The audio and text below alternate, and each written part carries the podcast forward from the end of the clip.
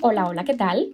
Yo soy Nayar Menoyo y hoy jueves 2 de marzo y mañana viernes estaré por mi colega Wendy Lascano. Hoy es el Día Mundial del Bienestar Mental de los Adolescentes. Estas son las cinco noticias del día y una más que te contamos aquí, en Cuba a Diario. Esto es Cuba a Diario, el podcast de Diario de Cuba con las últimas noticias para los que se van conectando. Estados Unidos recorta una visita de guardafronteras cubanos tras el rechazo suscitado. Un nuevo informe de Estados Unidos sobre el síndrome de La Habana descarta la acción de un agente extranjero. Una explosión en La Habana deja una persona muerta y otra herida. En Cuba falla la voluntad estatal para tratar la violencia de género, denuncian feministas. ¿Y dónde están los medicamentos que el régimen de Cuba compró a Estados Unidos en 2022?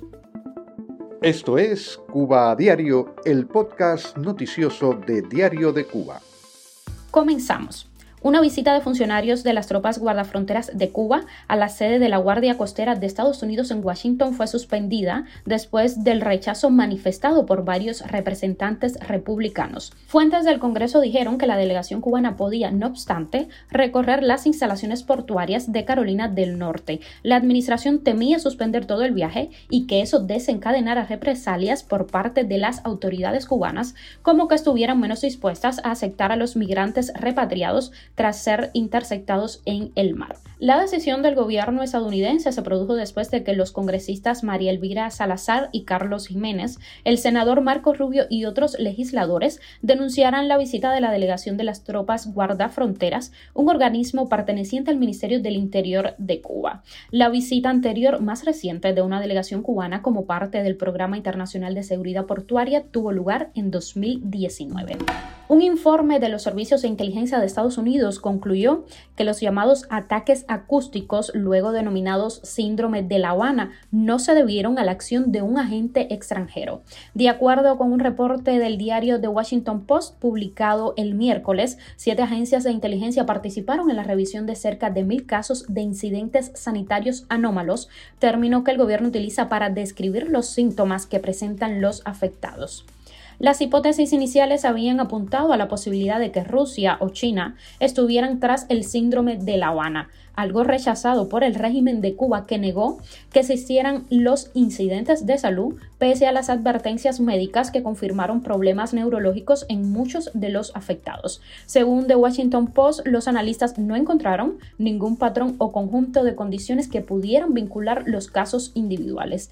Tampoco hallaron pruebas como información forense o datos de geocalización que demostraran que algún agente externo pudiera haber utilizado ondas de energía o haces ultrasónicos como se especuló durante momentos previos de las investigaciones. Recordemos que los primeros casos reportados entre personal diplomático de Estados Unidos y Canadá en la capital de Cuba congelaron las relaciones entre Washington y el gobierno de la isla. Cuba a diario. Seguimos en La Habana. Una explosión causó la muerte de una persona e hirió a otra en La Habana Vieja durante la madrugada del miércoles. La persona herida recibe atención en el hospital Calisto García. La causa del suceso, según la información oficial, habría sido una fuga de gas durante la de un refrigerador. El accidente ocurrió en el antiguo taller de carpintería de aguacate número 466 entre Teniente Rey y Muralla. No se reportaron daños estructurales en la instalación.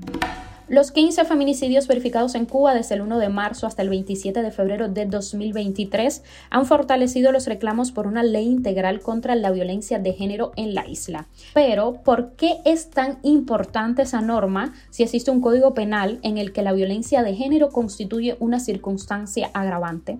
Para Ileana Álvarez, directora de la revista feminista A las Tensas, aunque la violencia de género aparece en el código penal, en este no se ha tipificado el feminicidio. Álvarez considera que el marco penal en Cuba es muy débil y que una ley integral ayudaría a fortalecerlo, pero recalca que no hay que verla como una cuestión plenamente punitivista. Una ley abarca aspectos que tienen que ver con la prevención, la educación a todos los niveles, cuestiones asistenciales. De lo que se trata es de prevenir y que no llegue a ocurrir un feminicidio. Explica. Lee este análisis completo en Diario de Cuba. Cuba a diario. Los 15 feminicidios verificados en Cuba desde el 1 de enero hasta el 27 de febrero de 2023 han fortalecido los reclamos por una ley integral contra la violencia de género en la isla. Contrasta con la cada vez mayor cifra de exportaciones de fármacos de Estados Unidos a la isla, pese al embargo de Washington contra La Habana. Las exportaciones de productos sanitarios durante el año anterior totalizaron 9.226.763 dólares, el valor más alto registrado desde 2003. ¿A dónde fueron esos productos? ¿Los destinaron las autoridades cubanas a los hospitales del país o fueron reservados para la venta en sus farmacias en dólares y el uso en las clínicas privadas que atienden a la élite en el poder y a los pacientes extranjeros que fueron a pagar por el servicio? El gobierno cubano nunca hace referencia a las compras que realiza en Estados Unidos ni publica cómo las administra. En cambio, todas las carencias que sufren los cubanos, incluidas las de fármacos e insumos hospitalarios de todo tipo, la propaganda del régimen las achaca al embargo de Estados Unidos. Noticia extra, el caso del marinero salvado por el ketchup. Elvis François reparaba su embarcación cerca de la isla de San Martín cuando las corrientes arrastraron su bote y lo metieron en el mar Caribe. Aunque llevaba su teléfono móvil y trató de pedir ayuda, no había señal. Sus esfuerzos fueron en vano. Estuvo 24 días perdido con su velero esperando su rescate que por fin se produjo. Lo halló la Marina de Colombia. Una vez con los pies en el suelo, explicó que resistió casi un mes bebiendo agua de lluvia y con un menú compuesto por polvo de ajo, pastillas Maggi y sobre todo comiendo ketchup, lo único que tenía.